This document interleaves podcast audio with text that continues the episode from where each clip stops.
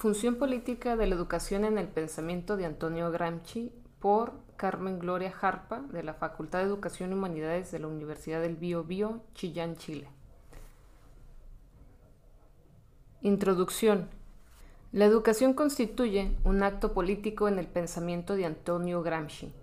Al respecto, el autor realiza un aporte trascendental a la discusión de este fenómeno mediante el estudio del concepto de hegemonía. En efecto, la reflexión gramsciana nos aproxima al concepto de hegemonía y sus vinculaciones ineludibles con la educación y la política. Esta relación la analizamos resaltando tres cuestiones centrales. La función intelectual, que según el filósofo italiano es inevitablemente educativa y política a la vez, el bloque histórico y lo ético como constituyentes principales de la educación. La tesis del artículo es poner de relieve el imperativo ético-político de la educación como fundamento del desarrollo y del progreso humano. El presente trabajo se inicia con la revisión del concepto de hegemonía, intelectual orgánico y bloque histórico como conceptos gramscianos esenciales. Seguidamente, hacemos una reflexión respecto de cómo estos conceptos se vinculan a la educación. Finalmente, ofrecemos una lectura en código gramsciano de la educación como ejercicio ético-político aplicable a la sociedad actual. El concepto de hegemonía en la obra de Gramsci. El autor define hegemonía como, cita, la capacidad de guiar, por lo tanto, implica dirección política, intelectual y moral. Fin de cita. De esta manera, el concepto de hegemonía es un principio central en el desarrollo del pensamiento político y educativo de Gramsci. En efecto, para este autor, la hegemonía supone un proceso de dirección política e ideológica donde una clase o un sector social logra una apropiación preferencial de las instancias de poder. En otras palabras, la hegemonía supone la capacidad de un bloque dominante de configurar la vida económica, civil y cultural de un colectivo. Aunque parezca paradójico, un código gramsciano esta dominación debe conseguir el logro de la unidad social, ya que la constitución del bloque histórico, concepto que abordaremos en el siguiente apartado, se sustenta en el consenso que logre articular las fuerzas políticas y sociales diferentes con el fin de mantener ese ensamble. En consecuencia, en el pensamiento de Gramsci pareciera que uno de los elementos clave para comprender la hegemonía es que ella requiere de estrategias que oculten la intención explícita de la clase dominante de dirigir política, intelectual y moralmente a la clase dominada, propiciando la naturalización de esta forma de explotación a través del consenso manipulado. Por consenso manipulado, podemos entender ese proceso social a través del cual el poder se sustenta en la persuasión. Conforme con lo anterior, la hegemonía utiliza estrategias de convencimiento más que estrategias violentas, aunque no es posible sostener la ausencia absoluta de estas últimas. Lo expresado nos permite decir que, logrado el consenso, la clase dominante puede reducir la cantidad de coerción necesaria para reprimir y someter a sus subalternos. Reafirmando lo anterior, Gramsci plantea que para perpetuar una sociedad basada económicamente en la explotación de clase, sociedad burguesa, está obligado a servirse de formas de hegemonía que oculten dicha circunstancia y naturalicen la explotación. De este modo, la hegemonía tiene necesidad de estrategias apropiadas para suscitar un consenso manipulado, emergiendo así la construcción cotidiana del consentimiento otorgado al orden social imperante. Podemos confirmar entonces que, en el pensamiento del autor, una clase que consigue dirigir y no solo dominar en una sociedad basada económicamente sobre la explotación, para poder perpetuar tal explotación, está obligada a servirse de formas de hegemonía que oculten esa circunstancia. En otras palabras, tiene necesidad de formar de formas de hegemonía apropiadas para suscitar el llamado consenso manipulado es decir, un consenso de aliados subalternos.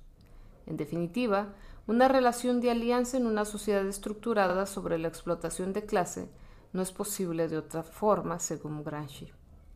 La inevitable consecuencia de lo escrito anteriormente es que el mantenimiento de un sistema hegemónico de poder se perpetúa por el grado de consenso que obtiene de las masas populares a las que domina. En palabras de Gramsci, cita, es cuestión de vida, no el consenso pasivo e indirecto, sino el activo y directo, la participación, por consiguiente, de los individuos, incluso si esto provoca una apariencia de disgregación y de tumulto. Fin de cita.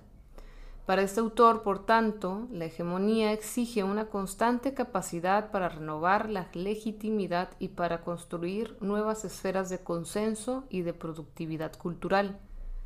Consecuentemente, sostiene que, cita, una conciencia colectiva, es decir, un organismo vivo, no se forma sino después de que la multiplicidad se ha unificado a través de las fricciones entre los individuos. Fin de cita. De esta forma, el conflicto por la hegemonía queda siempre abierto. Lo expresado nos permite afirmar la presencia de la dialéctica en la obra de Gramsci, una dialéctica que recupera un sujeto, individual o colectivo, que se niega constantemente y esa negación se despliega su ser otro. Esto supone un sujeto inmerso en una red de relaciones que lo modifican y lo reconstituyen en su proceso de desarrollo. Dialécticamente, por tanto, un proceso social es y al mismo tiempo no es, porque continuamente se niega y se supera. A partir de esta disquisición, la hegemonía está regulada por las leyes de la dialéctica. Otro elemento constitutivo de la hegemonía es el compromiso, la capacidad para sacrificar ciertos intereses para matizar la concepción del mundo. En palabras de Gramsci, la hegemonía se manifiesta, cita, como un continuo formarse, superarse de equilibrios inestables, entre los intereses del grupo fundamental y los de los grupos subordinados, equilibrios en los que los intereses del grupo dominante prevalecen, pero hasta cierto punto, o sea, no hasta el burdo interés económico corporativo. Fin de cita. Lo expresado nos permite sostener que a la hegemonía le subyace la construcción de la concepción de mundo, que se sostiene en una articulación como una práctica de relaciones de influencia recíproca entre los sujetos, individuales o colectivos, provocando que la identidad de estos sea modificada. A no dudarlo, esta circulación incluye siempre momentos de fuerza y represión, donde los agentes sociales concretos, situados históricamente y articulados en relaciones sociales, se relacionan en lógicas de dominación-sumisión, coerción, consenso. Logrado el consenso, la clase dominante puede reducir la cantidad de coerción necesaria para reprimir y someter a los subalternos. De esta forma, los mecanismos de control para asegurar el consenso residen en una red ramificada de instituciones culturales, escuelas, iglesia, partidos, asociaciones, entre otros. En consecuencia, para Gramsci, la hegemonía no es estática, sino que es disputada por las distintas fuerzas sociales de manera viva y constante. El concepto de bloque histórico en Gramsci. Para Gramsci, el bloque histórico puede ser considerado como el punto de partida del análisis acerca de cómo un sistema de valores culturales, lo que Gramsci llama ideología, penetra, se expande e integra un sistema social. En esta línea de interpretación, un sistema social está integrado solo cuando se construye un sistema hegemónico. Cuando ocurre lo descrito, estaríamos en presencia de un bloque histórico. Para el autor, el bloque histórico está formado por la estructura y las superestructuras. La infraestructura es la base del material de la sociedad que determina la estructura social, el desarrollo y el cambio social. Incluye las fuerzas productivas y las relaciones de producción. La estructura social son las clases que dependen de las fuerzas productivas. De ella deriva la superestructura, es decir, el conjunto de elementos de la vida social dependientes de la base o infraestructura, como por ejemplo las formas jurídicas, políticas, artísticas, filosóficas y religiosas de un momento histórico concreto. En palabras de Gramsci, cita, el análisis de estas afirmaciones, creo, lleva a reforzar la concepción de bloque histórico, en cuanto las fuerzas materiales son el contenido y las ideologías la forma, siendo esta distinción de contenido y de forma puramente didiscálica, puesto que las fuerzas materiales no serían concebibles históricamente sin forma y las ideologías serían caprichos individuales sin la fuerza material. Fin de cita. Por consiguiente, en el pensamiento gramsciano, la sociedad humana se nos presenta como una totalidad, y esta totalidad se expresa en todos los ámbitos de la vida social. En esta mirada holística es la hegemonía la que construye un bloque histórico, o sea, contribuye a articular una unidad de fuerzas sociales y políticas diferentes y tiende a mantenerlo ensamblando a través de la concepción del mundo que ella ha trazado y difundido. En consecuencia, la lucha por la hegemonía debe involucrar todos los niveles de la sociedad, la base económica, la superestructura política y la superestructura espiritual.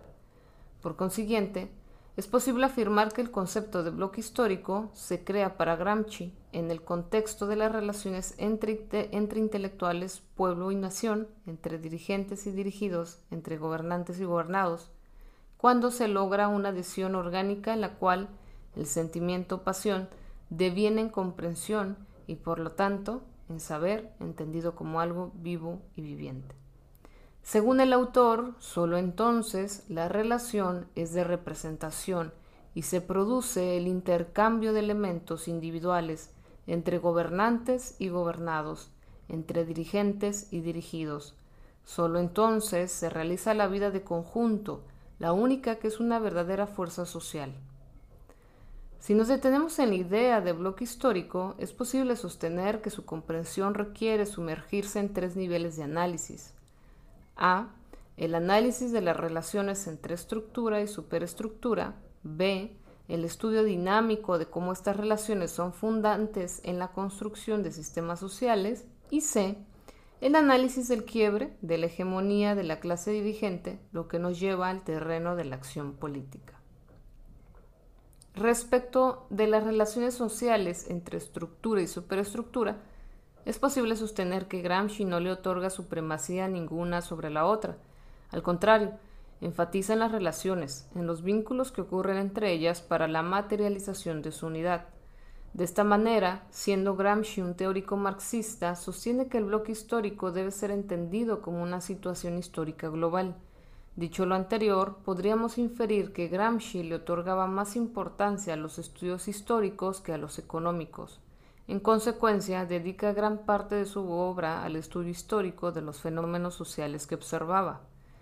Su respuesta a la clave de la vinculación entre estructura y superestructura son los intelectuales, especialmente los que él denomina intelectuales orgánicos, concepto que será revisado más adelante. Gramsci plantea que los intelectuales que operan en la superestructura o son funcionarios de la superestructura son la clave en la configuración de los vínculos y la unidad entre estructura y superestructura. En cuanto al estudio dinámico de las relaciones entre estructura y superestructura, Gramsci propone un análisis acerca de cómo la ideología entendida como sistema de valores culturales circula y se propaga y se reproduce en los sistemas sociales. En palabras del autor, cita, los hombres toman conciencia de su posición social en el terreno de las ideologías. Fin de cita. Advirtiéndonos que le asigna al concepto de ideología un significado asociado a la concepción del mundo, como expresión de diversas manifestaciones, arte, derecho, actividad económica, tanto individuales como colectivas. En esta línea de interpretación, un sistema social logra la integración solo cuando se construye un sistema hegemónico, o sea, un bloque histórico. Finalmente, Respecto del quiebre de la hegemonía de la clase dirigente, esto supone necesariamente subvertir el bloque dominante e instalar un bloque emergente. En consecuencia, la, irrupción de un nuevo bloque histórico requerirá no sólo de la ruptura de la estructura con respecto a la superestructura, sino también de la consolidación de un nuevo bloque ideológico, de una nueva hegemonía. A no dudarlo, el surgimiento de un nuevo bloque histórico estará antecedido de la separación por parte de la clase subalterna fundamental del sistema hegemónico dominante en el mismo seno de la sociedad que se requiere cambiar. En consecuencia, subvertir el orden establecido y crear uno nuevo a través de una nueva conciencia ideológica y organización política aparecen como dos elementos ineludibles de un proceso reevolucionario. Esta dimensión nos instala en el análisis de la acción política, que Gramsci entiende como la ética de lo colectivo. Los intelectuales e intelectuales orgánicos en la obra de Gramsci. El concepto de intelectual y de particularmente el de intelectual orgánico también forman parte de las nociones claves del planteamiento educativo de Gramsci. Según el autor, cita, no hay actividad humana en la que pueda excluirse toda intervención intelectual. No se puede separar al Homo faber del Homo sapiens. Fin de cita. Según lo anterior, es posible inferir que el pensamiento gramsciano, la noción de intelectual, es de una visión amplia. Así lo afirma el propio autor. Cita. Todo hombre fuera de su profesión despliega alguna actividad intelectual, es un filósofo, un artista, un hombre de buen gusto, participa de una concepción de mundo, tiene una idea consciente de conducta moral y contribuye por tanto a sostener o modificar una concepción del mundo, o sea, a suscitar nuevos modos de pensar. De acuerdo a lo señalado anteriormente, es posible confirmar que el autor asigna una función intelectual a todas las personas, en tanto cada uno de nosotros disponemos de una concepción de mundo. Asimismo, es posible decir que toda concepción de mundo es una concepción filosófica, en tanto está vinculada a percepciones, creencias, ideas sobre la vida y el mundo.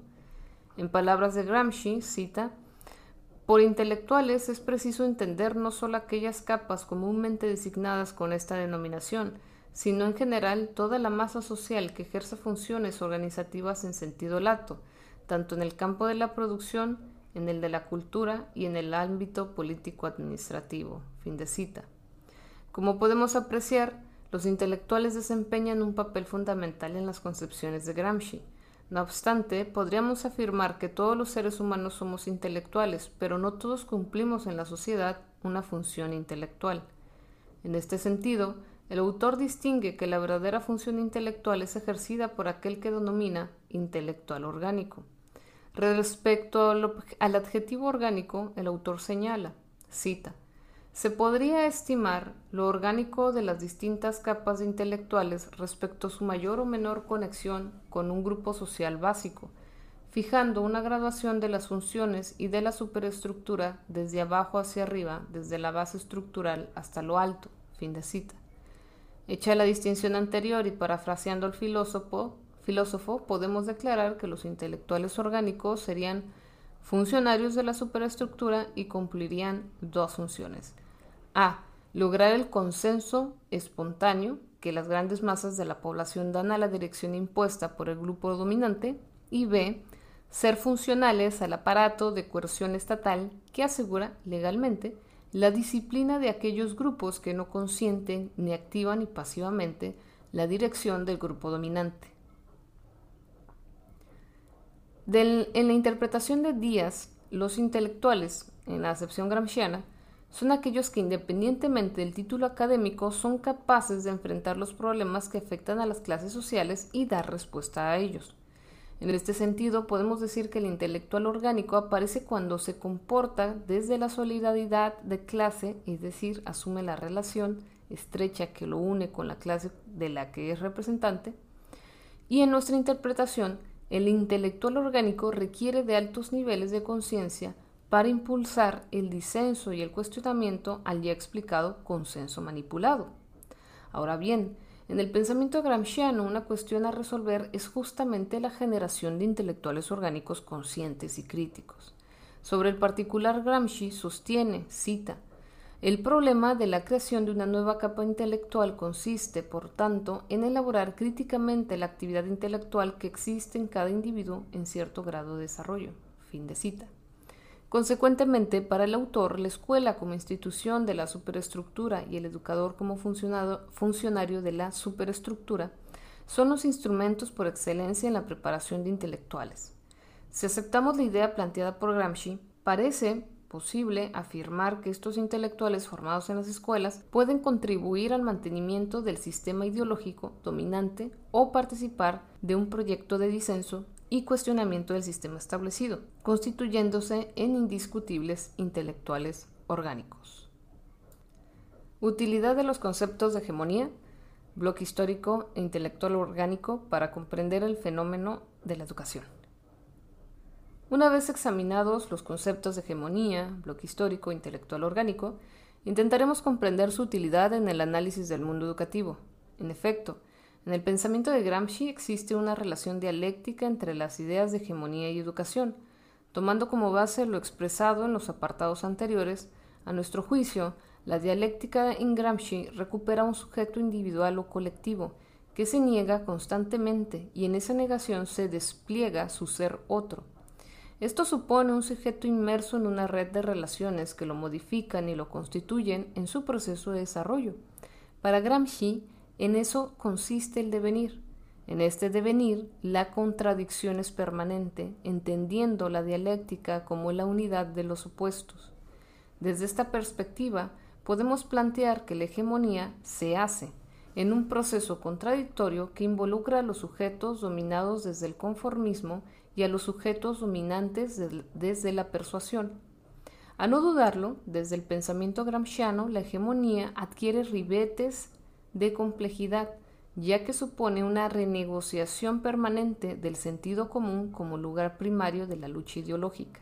En efecto, este proceso lo entendemos no como algo exterior y que sucede fuera de los sujetos, sino como un proceso donde los sujetos son protagonistas, incluyendo ideas diversas y hasta antagónicas. En este sentido, para Bonal, el concepto granchiano de hegemonía aplicado a la educación define una forma de dominación que ejerce el control social a partir del uso de instrumentos ideológicos con el propósito de imponer una determinada y única visión del mundo sobre los dominados.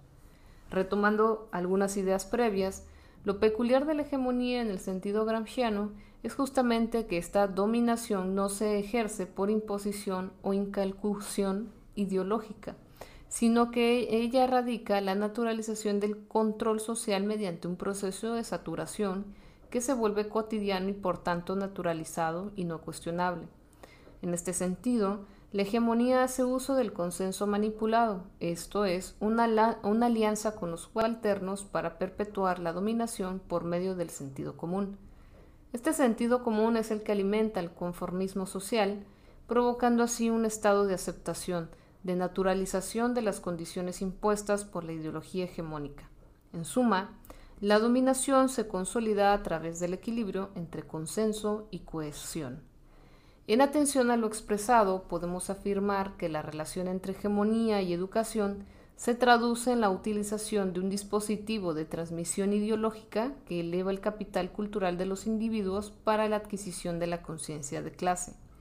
Este proceso, para Gramsci, lo realizan los intelectuales y particularmente los intelectuales que él llama orgánicos. Como lo, mencionaremos anteriormente, estos intelectuales orgánicos, al actual como funcionarios de la superestructura, cimientan la unidad de la estructura y la superestructura que constituye un bloque histórico determinado mediante la elaboración y difusión de la ideología de la clase dominante, dando lugar a la hegemonía. De aquí la importancia de la educación, ya que ella desempeña un rol esencial en la formación de los intelectuales del bloque emergente, como ya lo había desempeñado en la gestación del bloque dominante. Por consiguiente, el proceso educativo es trascendental en la construcción de un nuevo sujeto, de un nuevo ciudadano, con conciencia de clase. En palabras de Gramsci, cita, la realización de un aparato hegemónico en cuanto crea un nuevo terreno ideológico determina una reforma de las conciencias y de los métodos de conocimiento. Es un hecho de conciencia, un hecho filosófico. En lenguaje crociano, cuando se logra introducir una nueva moral conforme a una nueva concepción del mundo, se concluye por introducir también tal concepción, es decir, se determina una compleja reforma filosófica. Fin de cita. En este sentido, el mensaje central de Gramsci lo encontramos en el hecho que la organización de la cultura es orgánica para el poder dominante. Considerando esta perspectiva, los intelectuales no pueden definirse como tales por el trabajo que hacen, sino debido al rol que desempeñan en la sociedad. Esta función es siempre, de modo más o menos consciente, la de liderar técnica y políticamente un grupo, sea el grupo dominante o bien un grupo que tiende a asumir una posición dominante. Ahora bien, entendiendo que los intelectuales no necesariamente operan intelectualmente en el mundo en, el sentido gramsciano, resulta evidente que la actividad educativa como una contribución neutral al desarrollo y progreso del ser humano es una falacia. En efecto, los diversos movimientos del marxismo han denunciado el carácter ideológico y clasista de la actividad educativa en el sentido que los usos, o no, de los saberes disponibles por parte de la educación dependen de la correlación hegemónica de fuerzas en la sociedad. En esta línea, Telo afirma que el estudiar la práctica del intelectual insertado en un amplio contexto histórico emergen nuevos elementos de análisis. Entre estos elementos se destacan las opciones y las posiciones del intelectual frente a la relación de las fuerzas políticas, en este ámbito interesa el análisis de las concepciones ideológicas inherentes a las prácticas que realizan los intelectuales. Ya hemos señalado que el concepto ideológico nos remite en clave gramsciana a una concepción del mundo, a una visión de la sociedad. Si aceptamos que la educación se encuentra indefectiblemente vinculada a la realidad cultural, social, económica y política de cada sociedad, y que esta realidad como concepción de mundo está sedimentada en la ideología dominante, parece posible pensar que la educación no es neutra. A partir de esta no neutralidad, pretendemos acercarnos a nuestra tesis de la educación como acto político. Ahora bien, parece relevante aclarar que la política en Gramsci alude a la ética de lo colectivo y tiene su expresión esencial en las acciones que impulsa o permite el Estado en palabras de Gramsci, cita, el político de acción es un creador, un suscitador, mas no crea de la nada ni se mueve en el turbio vacío de sus sueños y deseos. Se basa en la realidad efectiva, aplicar la voluntad a la creación de un nuevo equilibrio de las fuerzas realmente existentes y operantes, fundándose sobre aquella que se considera progresista y reforzándola para hacer triunfar.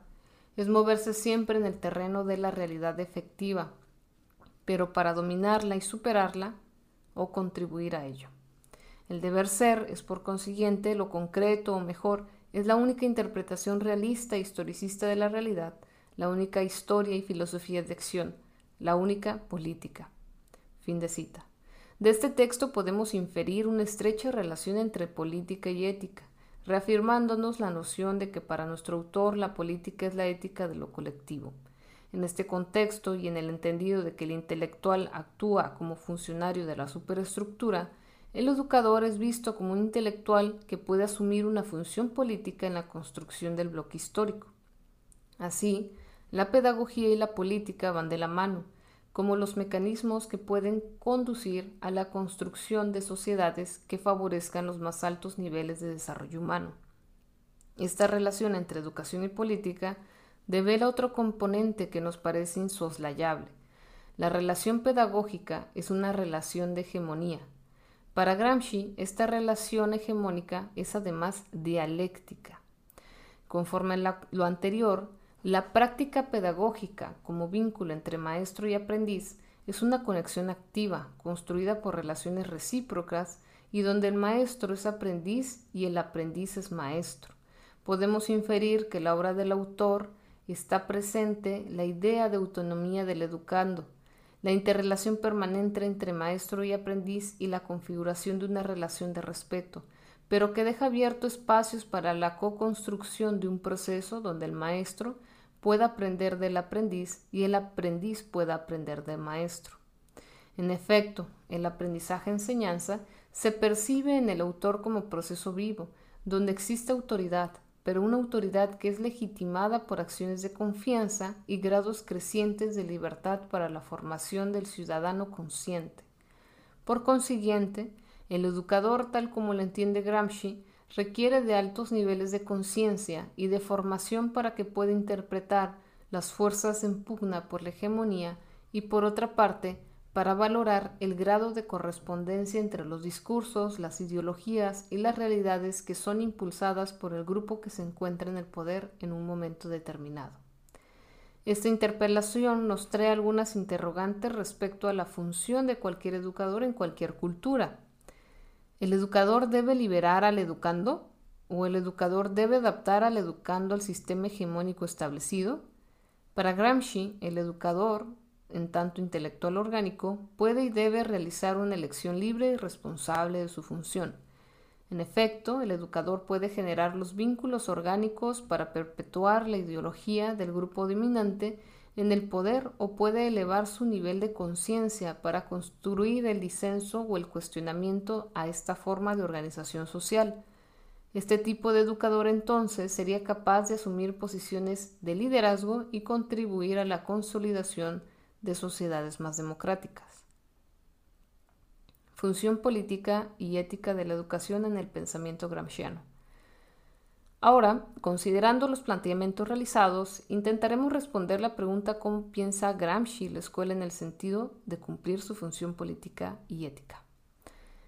Gramsci se muestra partidario de socializar la educación estrechando los lazos entre la escuela y la vida. En este contexto, la tarea de la escuela y dentro de ella el papel activo del educador como intelectual orgánico es realizar el nexo entre instrucción y educación. Para Portanteiro, este proceso implica un grado de coacción disciplinaria. Conforme a ello, planteamos que la educación en el pensamiento gramsciano articula dialécticamente dominio y dirección, coerción y consenso Podríamos decir entonces que la escuela opera desde la hegemonía, pero en un proceso de transformación social, donde el intelectual orgánico actúa concertadamente en todos los medios de socialización y comunicación para construir un sistema de valores culturales, ideología en Gramsci, que reemplace lo al establecido. En este acto de transformación, educador y educando participan activamente como protagonistas de un proceso, bidireccional vivo y constante, es decir, en un proceso dialéctico.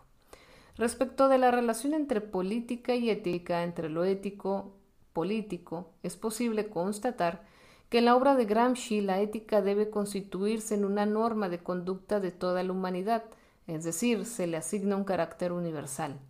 El pensamiento gramsciano, entonces, implica la reafirmación de la universalidad en un marco histórico concreto. En este sentido, podemos afirmar que Gramsci recupera de la concepción griega aristotélica esta noción de vinculación estrecha entre ética y política, pero que también agrega la extensión del concepto maquiaveliano, especialmente en lo relativo a la doble moral burguesa. Con todo, en la obra de Gramsci se le da supremacía a lo político, entendiendo cómo lo inevitablemente la participación del individuo ético en los asuntos colectivos de la ciudad. En este escenario, el autor postula que debería existir coherencia entre lo privado y lo público, aunque no renuncia a la división permanente entre las clases, ya que como buen marxista incluye la conciencia historicista de los procesos sociales, lo que supone que esta proximidad entre ética y política solo se lograría en un orden nuevo, en una sociedad alternativa, en una nueva hegemonía. En este contexto, si la escuela opera desde, desde, una función ética y política, su imperativo es organizar los aspectos centrales de la tarea formativa del Estado, como parte de la superestructura, guiada por la elaboración de un consenso hegemónico. Esta tarea consiste, como ya lo habíamos aseverado, en elevar a la gran masa de la población a un determinado nivel cultural y moral en correspondencia a las necesidades del desarrollo de las fuerzas productivas y por consiguiente a los intereses de las clases dominantes. Para Portanteiro, esta adecuación no puede ser formal, ni se agota en la instrucción referida a alguna especialidad, ya que se trata de un proceso más complejo que compromete la formación de la personalidad. Consecuentemente, para Gramsci, el proceso educativo para alcanzar la igualdad social debe ser gradual, destacándose en los primeros años de estudio un carácter activo y estimulante de la disciplina para el aprendizaje y la libertad. En una segunda etapa, la escuela activa debe dar paso a la escuela creativa. La primera tiene como propósito nivelar los conocimientos, la segunda debe promover la asunción de una personalidad autónoma y creativa. Para ello, el, educador deberá erigirse en una guía que oriente los aprendizajes, ya que el niño no es un recipiente mecánico y pasivo, por el contrario, se lo debe tratar como un ser activo. Nuestro autor propugna así un sistema escolar desde una escuela única inicial de cultura general, humanística, formativa, que conforma el desarrollo de la capacidad del trabajo, técnica o industrialmente, y el desarrollo de la capacidad del trabajo intelectual. De este tipo de escuela única, a través de repetidas experiencias y de orientación profesional, se pasará a una escuela especializada o, al trabajo productivo. En este esquema, lo formativo desinteresado de la escuela humanística y lo especializado de la escuela profesional, que en el pasado marcaban la separación entre la educación para los ricos y la educación para los pobres, se articulan en una unidad que reconoce la necesidad de vínculos entre cultura y producción, superando así la contradicción entre humanismo y técnica. Como síntesis de este apartado, podemos constatar la existencia de una relación orgánica entre los conceptos de hegemonía intelectual orgánico y bloque histórico, y su estrecha vinculación con la educación y específicamente con la escuela como institución que forma parte de la superestructura. Esta escuela imparte un sistema de valores, creencias y saberes elegidos y determinados por la clase dominante. Por tanto, ella transmite ideología, ejerciendo una función política en la sociedad. Entonces, desde el pensamiento gramsciano, la política nos remite indefectiblemente a la esfera del poder, pero también nos ofrece la posibilidad de ampliar la mirada hacia los dispositivos de transformación social. En efecto, la interrogante de Gramsci nos abre a una mirada de la esencia de la educación y su relación con la política, esto es, la generación de nuevas y mejores condiciones de desarrollo humano. Este desarrollo debería acontecer en condiciones de igualdad social y de respeto por los derechos humanos. En suma, la política y lo político deberían ser vistas desde el pensamiento gramsciano como elementos esenciales de la vida humana y dotadas de un profundo sentido ético. Consideraciones finales. En el pensamiento gramsciano la educación cumple una función política. Ahora bien, cuando el autor italiano esgrime esta afirmación, supone el subverso de lo ético, ya que bajo su planteamiento lo político implica lo ético, al ocuparse del bienestar de lo colectivo por sobre los intereses individuales. En efecto, la educación como dispositivo ético-político o político-ético se constituye como tal cuando una de sus funciones más importantes es la de elevar a la gran masa de la población a un determinado nivel cultural y moral. Asimismo, bajo su componente político, la educación promueve una forma de guía intelectual y moral, en el ideario de Gramsci esto constituye la hegemonía. En consecuencia, la educación constituye un acto ético y político y se configura en una función inherente al Estado como parte de la superestructura. Por consiguiente, si todo Estado tiende a crear y mantener cierto tipo de civilización y de ciudadano, y por lo tanto de convivencia y de relaciones individuales, tiende a hacer desaparecer ciertas costumbres y actitudes y a difundir otras. La escuela es uno de los dispositivos que se vale el Estado para realizar esta función. Releer a Gramsci nos ayuda a entender el rol de la educación como acto político y el papel transformador del, educador en cuanto intelectual orgánico. El filósofo italiano se basa en una profunda creencia en la capacidad humana de cambiar al mundo, por lo tanto, en la negación del determinismo histórico. Es un pensamiento que defiende un determinado proyecto de sociedad que afirma la politicidad como carácter inherente a todo lo que es humano, que reconoce la legitimidad del saber popular, de la cultura popular, de un buen sentido popular. Por consiguiente, Gramsci postula un proceso educativo que para alcanzar la igualdad social debe ser gradual, destacándose en los primeros años de estudio por un carácter activo y estimulante de la disciplina para el aprendizaje y la libertad. En una segunda etapa, la escuela activa debe dejar paso a la escuela creativa. La primera tiene por principal fin nivelar los conocimientos, la segunda debe promover la asunción de una personalidad autónoma y creativa. Para ello, el educador debe erigirse en un guía que oriente los aprendizajes, ya que el niño no es un recipiente mecánico y pasivo. Para Gramsci, los intelectuales tienen un papel significativo. Ya que son los que se encargan de la construcción teórica e ideológica que legitima al grupo hegemónico. En lo que respecta a educación, entonces, esta puede servir para mantener una estructura social o para transformarla a través del disenso. En este proceso cumplen una función trascendental los intelectuales orgánicos. Así, el papel del educador en tanto intelectual orgánico es fundamental, pero no como el que enseña en la escuela, sino como representante de la conciencia crítica de la sociedad que asume el papel de mediador entre la sociedad general y la comunidad educativa.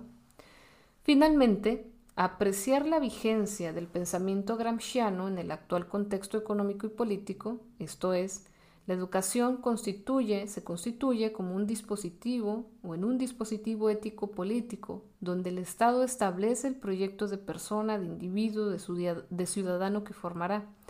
Para Gramsci, este proyecto de sociedad implica la transformación social y el progreso humano, lo que implica el desarrollo de todas las potencialidades del individuo desde su creatividad y autonomía hasta su conciencia social y política.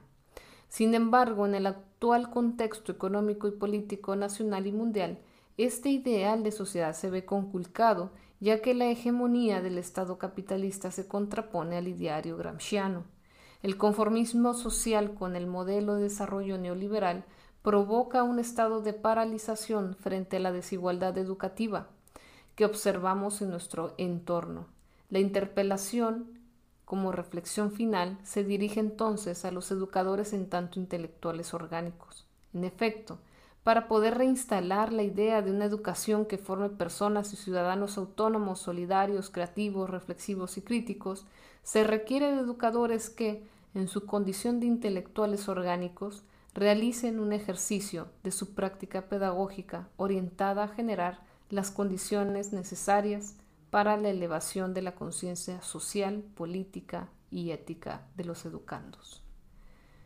Recuerda que la información de la fuente de este artículo se encuentra en la caja de descripción. Muchas gracias por escuchar.